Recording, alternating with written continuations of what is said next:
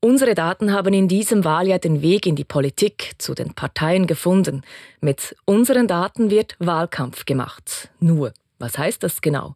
Was wissen die Parteien über mich? Sind sie schon so weit, dass sie sagen können, wen ich wähle? Meine Datenspur, was bisher geschah. Die FDP Schweiz hat meine Daten, meine E-Mail-Adresse und Angaben von meinem Twitter-Profil. Äh, ja, eben, da sieht man... Für einen Newsletter? Vor zwei Monaten. Ah, okay. Genau. Ich bin also im Nation Builder. Genau. Ja. Abgespeichert auf Nation Builder, einem Computerprogramm, das in anderen Ländern ziemlich umstritten oder sogar teilweise verboten ist. In der Schweiz aber legal. Die FDP macht Tür-zu-Tür-Wahlkampf basierend auf Daten. Und diese Daten hat die FDP gekauft vom Meinungsforschungsinstitut GFS Bern. Und GFS Bern wiederum hat einen Großteil der Daten auch eingekauft. Das haben wir von GFS-Chef Lukas Golde erfahren. Ja, das Ziel war noch weiter runterzukommen als Gemeinden. Dort stoppt unser Datenschatz. Und für das ein bisschen runterzubrechen auf die Straßenzüge haben wir genau die Daten von Künstler Bachmann der heute Teil vom Schober Imperium ist, gekauft. Darf ich vorstellen, Schober Information Group AG. Eine der großen Schweizer Firmen, die Daten verkauft an Unternehmen, an Privatpersonen und an Parteien. Ja, das Jahr ist, äh, ist mir aufgefallen, dass das äh, scheinbar ein Thema ist. Also wir haben mehrere Anfragen von Parteien. Ja. Sagt mir der Chef von Schober. Welche Parteien haben also Datenshopping gemacht? Und sind meine Daten da auch dabei? Ich bin Daniela Pünzener. Meine Datenspur, eine Podcast-Serie von SRF. Folge 2, das Cambridge Analytica der Schweiz. Stefan Obwegese heißt der CEO von Schober. Ich dürfe ihn gerne anrufen, meinte er auf meine Mailanfrage. Frau Püntener? Ja, grüezi Rovegeser. Der Mann ist fix unterwegs. Keine langen Vorgespräche. Ich könne das Gespräch aufzeichnen. Kein Problem. Mir würde wundern, sind Daten, die die verkaufen, im Jahr 2019 auch wichtig geworden für Parteien? Ja, wir haben erstaunlicherweise mehr Anfragen auch schon. An welche Parteien Schober Daten verkauft hat, wollte Stefan Ovegese nicht sagen. Jedenfalls nicht gleich am Anfang. Was er mir aber sagte ist, die Parteien, die sich bei Schober gemeldet haben, seien an anderen Daten interessiert gewesen als noch vor vier Jahren bei den letzten Wahlen. Was man sehen, ist, äh, quasi früher ist es, ist es, sind klassische soziodemografische Merkmale gewesen, also Sachen wie Alter, Kaufkraft, Klasse, Wohnort, Familienstand, äh, wo selektiert worden sind und neuerdings geht es äh, in eine Richtung hinein, dass man versucht, mehr so Einstellungen, Motivationen und Verhalten von, von Menschen als, als Kriterium zu nehmen und so zu versuchen, halt äh, Zielgruppen äh, unabhängig von den klassischen Merkmalen äh, können zu erreichen und, und für die eigene Partei können zu aktivieren. Ohne jetzt den Namen von einer Partei zu nennen, aber könnt ihr ein Beispiel machen? Also was wäre jetzt so ein möglich interessanter Datensatz jetzt als Beispiel von einer Person? Wir arbeiten äh, sehr stark mit dem Thema Sinus-Geomilieus. Das ist ein, ein Forschungsmodell vom Deutschen Sinus-Institut, wo wissenschaftlich erarbeitet wird. Und das ist ein Modell, wo neun Cluster bietet von Kategorien, ähm, wo die Menschen nach, nach Einstellungen und Verhalten einteilt. Oder? Da gibt es jetzt also ein Beispiel, oder? Wir, haben, wir haben postmaterielle, äh, tendenziell linksliberal äh, prägte Menschen, die sich irgendwo in der oberen Mittelschicht äh, einsetzen oder ansiedeln die sind bekannt dafür, dass sie sich zum Beispiel sehr für Nachhaltigkeit und soziale Gerechtigkeit einsetzen. Oder? Und das ist eigentlich unabhängig davon, ob es etwa 30, 45 oder 55 ist, sondern da geht es wirklich darum, dass man sagt, aha, also für die, wo Nachhaltigkeit wichtig ist, ähm, gleichzeitig einen sozialen Aspekt ähm, als, als wichtig erachtet, äh, darauf achtet, dass die Gesellschaft zum Beispiel ausgeglichen ist, dass wir eine kulturelle Vielfalt haben. Ähm, und da kann man sich jetzt vorstellen, also eine Partei, die sagt, hey, das sind genau die Werte, äh, die wir vertreten, dass so Menschen ähm, dann natürlich äh, potenzielle Zielgruppen sind, um die aktivieren im, im Rahmen von einer Wahl. Oder? Sie sagen, die Daten die kommen von Sinus, das Unternehmen in Deutschland. Wie werden die erhoben? Ich nehme an, anhand von einem Zettel, den ich mal bei einem Ballonwettbewerb ausgefüllt habe, lenkt das ja noch nicht. Nein, das lange nicht, sondern das sind äh, eigentlich wissenschaftliche Vorgehensweisen. Da fängt man an, indem man repräsentative äh, Zielgruppe oder Stichprobe, nennt man das, äh, auswählt und äh, mit denen wirklich sehr tiefgehende Interviews führt und zu verstehen, eben, was sind die Motivationen, was treibt einen, welche Werte vertritt jemand, wie leben die Menschen, wie wollen die angesprochen werden und das nachher plausibilisiert, indem man mit, mit Telefoninterviews äh, die Stichprobe so groß macht, dass man sie nachher kann in einem, statistischen Modell auf die Bevölkerung abbrechen, wo man wirklich versucht, also, äh, die Befragten dann in diesen Milieus zuzuordnen und nachher ein, ein, ein valides Modell hat, das statistisch dann eben verhebt. Schober erstellt also für die Parteien Personenprofile. Neu ist, die Parteien interessieren sich für Merkmale wie was mich bewegt oder interessiert oder wie ich mich verhalte und nicht, wie alt ich bin und welches Geschlecht ich habe. Ich habe meine persönlichen Angaben nie über ein Interview oder eine Telefonumfrage weitergegeben. Hat Schober trotzdem Daten von mir? Grundsätzlich kann man bei uns eine Datenauskunft äh, anfordern und sagen, ich will wissen, was Sie über uns oder über mich gespeichert haben. Dann kommen Sie die Auskunft über. Da würden Sie dann auch sehen, in welchem Milieu wir Sie verortet haben. Mein Milieu will ich natürlich erfahren. Ich lade auf der Schober-Homepage die Vorlage zur Datenauskunft runter, fülle das Papier aus, lege eine Passkopie bei und gebe den Brief eingeschrieben auf der Post ab. 30 Tage, so lange dauert es bis zur Auskunft. Steht alles auf der Homepage. Übrigens, Stefan Ovegeser hat mir dann am Schluss doch noch gesagt, dass Schober an zwei große Schweizer Parteien Daten verkauft habe. Entweder direkt oder über eine PR-Agentur. Dass GFS Bern Daten bei Schober eingekauft hat für die FDP, wissen wir. Aber wer noch? Wo könnte also meine Datenspur weitergehen? Ich frage meine Kollegen Timo Grossenbacher und Dominik Meyer, den Datenjournalisten und den Bundeshauskorrespondenten. Wenn wir noch bei den Firmen sind, also Enigma ist ja, also ist ja bekannt worden schon ja. vor Jahren. Mhm. Und die Tage habe ich das erst erfahren, dass Beatrice Wertli zu denen gewechselt hat. Das ist die langjährige CVP Generalsekretärin, mhm. Mediensprecherin. Die ist seit 20 Jahren im Politmarketing-Business mhm. drin. Und jetzt wechselt sie zu Enigma, die ja auch für die CVP schafft. Vielleicht wäre ja auch interessant. Was hat sie denn dort für eine Funktion? Das Pfingst, glaube ich. Enigma Group. Ah, da ist sie, da ist sie, da ist sie. Ah. Ja. Senior Consultant.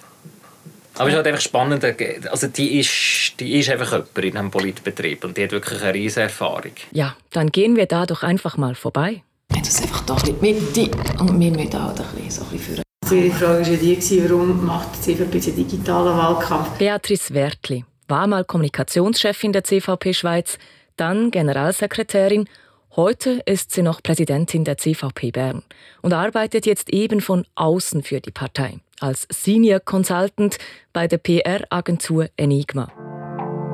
Enigma ist für den digitalen Wahlkampf der CVP zuständig und der ist so wichtig wie noch nie, weil Fakt ist, die CVP Schweiz gibt keinen einzigen Rappen mehr aus für Plakatwerbung. Das gilt nicht für die kantonalen Sektionen, aber für die CVP-Mutterpartei. Zum ersten Mal heißt es deshalb, das Geld fließt in den Internetwahlkampf. Das Geld fließt also auch zu Enigma. Übrigens ist nicht nur die Webseite von Enigma fancy, auch das Büro in Bern. Designermöbel, glaube ich jedenfalls, große Lampen, Wände aus Glas, Startup Groove. Das Treffen ist unkompliziert zustande gekommen.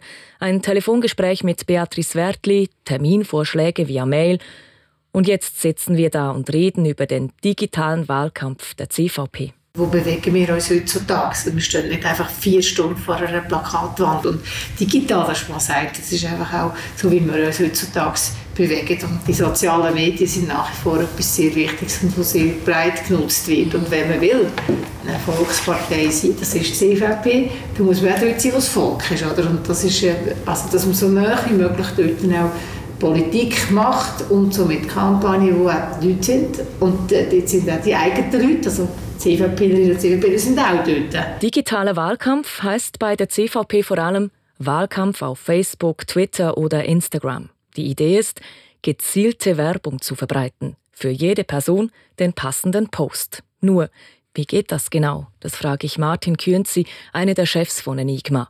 Auch er ist beim Treffen mit Beatrice Wertli dabei. Wie, wie kommen die an die Leute her? Das wird aufgrund nicht von Daten passieren. Also grundsätzlich, Daten gibt es ja schon seit Jahren. Künzi meint hier zum Beispiel die Mitgliederdatenbank der CVP. Man kann Daten natürlich nutzen und jetzt sind wir so ein spannender Bereich. Ich kann Daten nutzen, um zu sagen, also, ähm, wir denken mal, die Wählerschaft für eine politische Partei, sprich CVP, ist irgendwo zwischen 32 bis 65 plus. Wie mit, mit der CVP zusammen tun wir die äh, austauschen und überlegen, wer ist wirklich die Wählerschaft. Das kann man analysieren anhand von letzten Wahlen und so weiter und hat dort ein Profil. Und dann wissen wir aber, dass Facebook und Google und all die Netzwerke, die haben ihre Datensammlung auch. Wir haben auch eine Hypothese und sagen, also wenn wir zum Beispiel Leute zwischen 38 bis 54 angehen wollen, dann müssen wir herausfinden, mit was, was ist, wo sind empfänglich. Und dann fängt man an zu testen. Und das ist spannend am ganzen digitalen Bereich. Ich muss nicht einfach die grosse Idee haben und dann gibt man wieder eine Plakatkampagne, gibt das Plakat in Druck und dann ist das Geld aus. Mhm. In digitalen Kampagne kann ich mit ein paar tausend Leuten kann ich Tests machen und schaue, okay, das sind die Leute, die in die Zielgruppe gehören. Ich habe drei verschiedene äh, Wahlkampfslogans, ich habe drei verschiedene mhm. Bildwelten. Ich, ich teste mal, wo, wer reagiert was auf was am besten. oder? Genau, und von der her leiten wir nachher die nächste Hypothese ab. Ja. Also Frauen reagieren eher auf diese Botschaft, Männer eher auf diese Botschaft und jetzt Männer, die äh, vielleicht noch Sport treiben. Also, mhm. Dann kann man einfach extrem tief gehen. Das ist die Filigranität, die spannend wird. Das heisst, über, über so eine Kampagne lernt man eigentlich immer, wer reagiert auf was am besten. Und am Schluss hat man das Gefühl, als User, wenn ich auf dem Handy irgendwie auf, unterwegs bin, ich sehe eine Werbung auf Instagram zum Beispiel, ah, das, das, das spricht mich extrem an, das bin genau ich. Persönliche Werbung also für den Einzelnen oder die Einzelne designt. Heißt, ihr würdet dann andere CVP-Werbung sehen als euer Chef, eure Mutter. Microtargeting nennt man das. Eine Idee, die übrigens auch Cambridge Analytica groß gemacht hat. Die Datenwerbefirma hat Microtargeting bis ins Extreme angewendet. Sie hat ihre Daten über unlautere Wege gesammelt und dann gezielt Fake News verbreitet. Enigma hat ein ähnliches Geschäftsmodell wie Cambridge Analytica, einfach ohne umstrittenen Beigeschmack. Enigma stützt sich beim CVP-Wahlkampf auf vorhandene Daten der Partei und sammelt aber auch zusätzlich Daten von Personen, die der CVP nahestehen. Und zwar mit Hilfe von ganz legalen Internetsuchtaktiken, im Fachjargon auch Tracking und Cookies genannt. Der Besuch bei Enigma zeigt mir vor allem eins. Microtargeting ist in der Schweiz angekommen. Nicht nur die CVP, auch die anderen großen Parteien setzen auf personifizierte Werbung im Netz zum ersten Mal auf nationaler Ebene. Es ist eigentlich höchste Zeit, oder, dass die das machen. Das ist Guido Berger, Leiter der Digitalredaktion von SRF. Von ihm will ich wissen, was unterscheidet Microtargeting von herkömmlicher digitale Werbung. Ja, man kann vielleicht fast ein bisschen sagen, es ist ein bisschen wie Radio oder Podcast, oder? wenn wir da schon in einem Podcast sind. Radio ist Broadcast und so ist Werbung eigentlich auch. Das geht an möglichst viele Leute raus. Und das bedeutet, dass man eine Kampagne muss machen muss, die möglichst viele Leute aufs Mal erreicht. Und beim Podcast tut man eher so ein bisschen engeres Publikum fassen und ganz ein bestimmtes Publikum versuchen anzusprechen mit einem bestimmten Interesse. Und das ist eigentlich so die Grundidee von Microtargeting. Und jetzt bei Wahlen ist die Idee natürlich, dass man dann auch gezielt versucht, dort, wo es knapp ist, reinzugehen. Also, dass man sagt, oh, wenn wir diesen Wahlkreis gewinnen, dann haben wir gerade den ganzen Staat oder so. Das heißt, wir müssen in diesen Wahlkreis hinein schauen, wieso es dort knapp ist, wer dort noch so ein bisschen nicht entschieden ist, wer vielleicht noch die Meinung ändern könnte, versuchen herauszufinden, was, wie die ticken und dann die gezielt ansprechen. Aber die Inhalte, oder wenn man, also man muss ja dann ganz viele verschiedene Inhalte produzieren für die verschiedenen Zielgruppen, das kostet ja dann wiederum auch Geld und ist auch ineffizient. Geht denn dort die Rechnung am Schluss auf? Es sind eigentlich zwei Komponenten. Das eine ist, das könnte man nicht mehr von Hand machen. Das klassische Werbemodell funktioniert ja noch so wie in Mad Men, dass jemand sitzt und eine Idee hat. Oder? Und also ist alles von Hand, das ist ein Handwerk eigentlich. Mhm. Und das neue Modell, das funktioniert nur mit Computer. Also die Auswahl von diesen Leuten, da helfen dem Computer dabei, weil die Gruppierungen können sehen wo ich gar nicht auf die Idee komme, dass das eine Gruppierung sein könnte. Ja. Also Gamer, die vor zehn Jahren mal Schulden hatten und jetzt gerne fischen. Das wäre nicht eine Gruppe, wo ich darauf komme, dass das eine Gruppe sein könnte. Aber der Computer findet dann, ah, das ist eine Gruppe die macht irgendwie Sinn. Oder? Also das wäre, dort hilft der Computer. Und aber auch beim Designen von einer Kampagne, dass ich dann die Gruppe so muss ansprechen und die andere Gruppe muss ich bisschen anders ansprechen. Auch dort hilft dann wieder der Computer. Das heißt, dort kommt eigentlich dann der Ersparnis auch nochmal hin. Okay, wenn du sagst, da hilft der Computer, reden wir da dann schon konkret von Programmen wie Facebook, also dass durch den Algorithmus schon so genau dir eine Zielgruppe vordefinieren kann? Ich habe jetzt Computer einfach so als einen Platzhalter ja, verwendet genau. für ganz viele verschiedene Werkzeuge. Aber wir reden von so, so Plattformen ja. vor allem, oder, oder es ist zum Teil sind, da ist halt da ist ein Markt entstanden, oder? Was eigentlich passiert ist, ist, dass man gemerkt hat, ah, Verhalten von Leuten vorhersagen aufgrund von Daten, die wir gesammelt haben über die Leute. Das ist jetzt ein Produkt. Das ist vor Facebook und Google und so noch kein Produkt gewesen. Vorher hat man ja Werbung, auch schon Werbung gemacht und hätte gerne gewusst, was die Leute nachher machen. Ja. Aber Werbung, herkömmliche Werbung ist ein schwarzes Loch. Das weiß man eigentlich nicht, ob die wirkt. Man kann ab und zu mal ein bisschen Marktforschung machen, das ist wahnsinnig teuer und wahnsinnig unpräzise. Man weiß eigentlich nicht, ob die Werbung wirklich funktioniert. Und jetzt hat man eigentlich eine Welt, wo die Leute die ganze Zeit so kleine Datenspuren hinterlassen, die die sagen, wie sie sich verhalten haben. Also auf welche Seite sie gegangen sind, was sie interessiert, was sie so gekauft haben, was, nach was sie gesucht haben. Das sind alles Marker, wo man zusammensammeln kann und dann versuchen vorherzusagen, wie sich die Person verhaltet und das verkaufen. Das ist das Geschäftsmodell von Google und Facebook. Ja. Und aufgrund, aufgesetzt auf dem, entsteht jetzt einfach so ein Markt. Oder? Ein Markt, wo man einerseits die Rohdaten aufbereitet und verwurstet und jemandem verkauft und dann Zwischenhändler, die noch irgendwelche lustigen Methoden sich ausdenkt haben, wie man das noch ein bisschen gescheiter machen kann.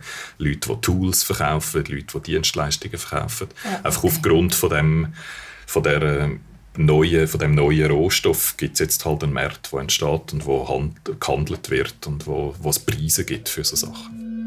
Die großen Player im Datenmarkt sind also Facebook oder Google.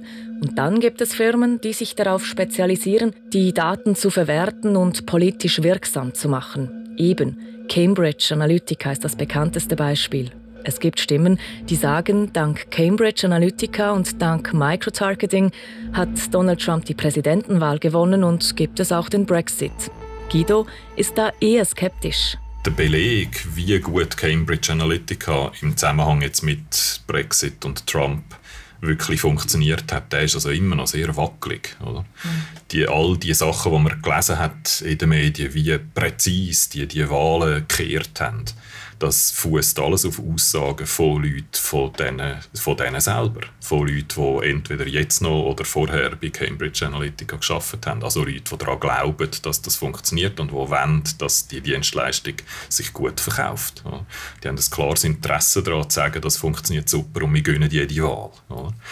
Wie viele Leute tatsächlich das gesehen haben. Da gibt es mittlerweile ein, zwei Untersuchungen so im Zusammenhang mit dem amerikanischen Wahlkampf, mhm. wo eigentlich der alte Tenor ist, nicht so viele Leute haben die extremen Facebook-Posts gesehen. Viel mehr Leute haben immer noch Fox News geschaut und sich mhm. möglicherweise durch das beeinflussen lassen. Also dort stellt, ist, wird das in Frage gestellt, ob all die Lügenposts, die Fake News auf Facebook, ob die wirklich die Wahl gedreht haben. Da gibt es grosse Fragezeichen dahinter. Dazu kommt, in der Schweiz sind die Parteien in Sachen Microtargeting noch ziemlich am Anfang. Das kann ich auch aus eigener Erfahrung sagen. Wenn man jetzt hier schaut, oder auf Instagram, der Post, den ich von der CVP es ist ein Post zum Klimawandel, ein Video, wo der Titel hat, wir müssen jetzt Verantwortung übernehmen. Wir sehen den Gletscher und Berge. Also es ist klar, was die Botschaft soll sein. Ist, sie sagen damit, wir sind die Partei, die sich für den Klimawandel einsetzt.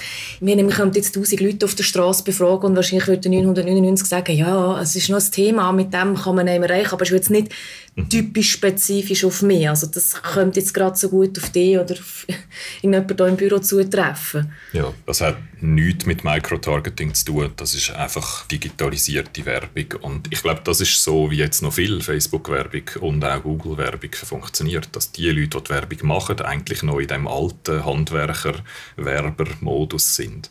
Und immer noch versuchen, möglichst viele Leute zu erreichen.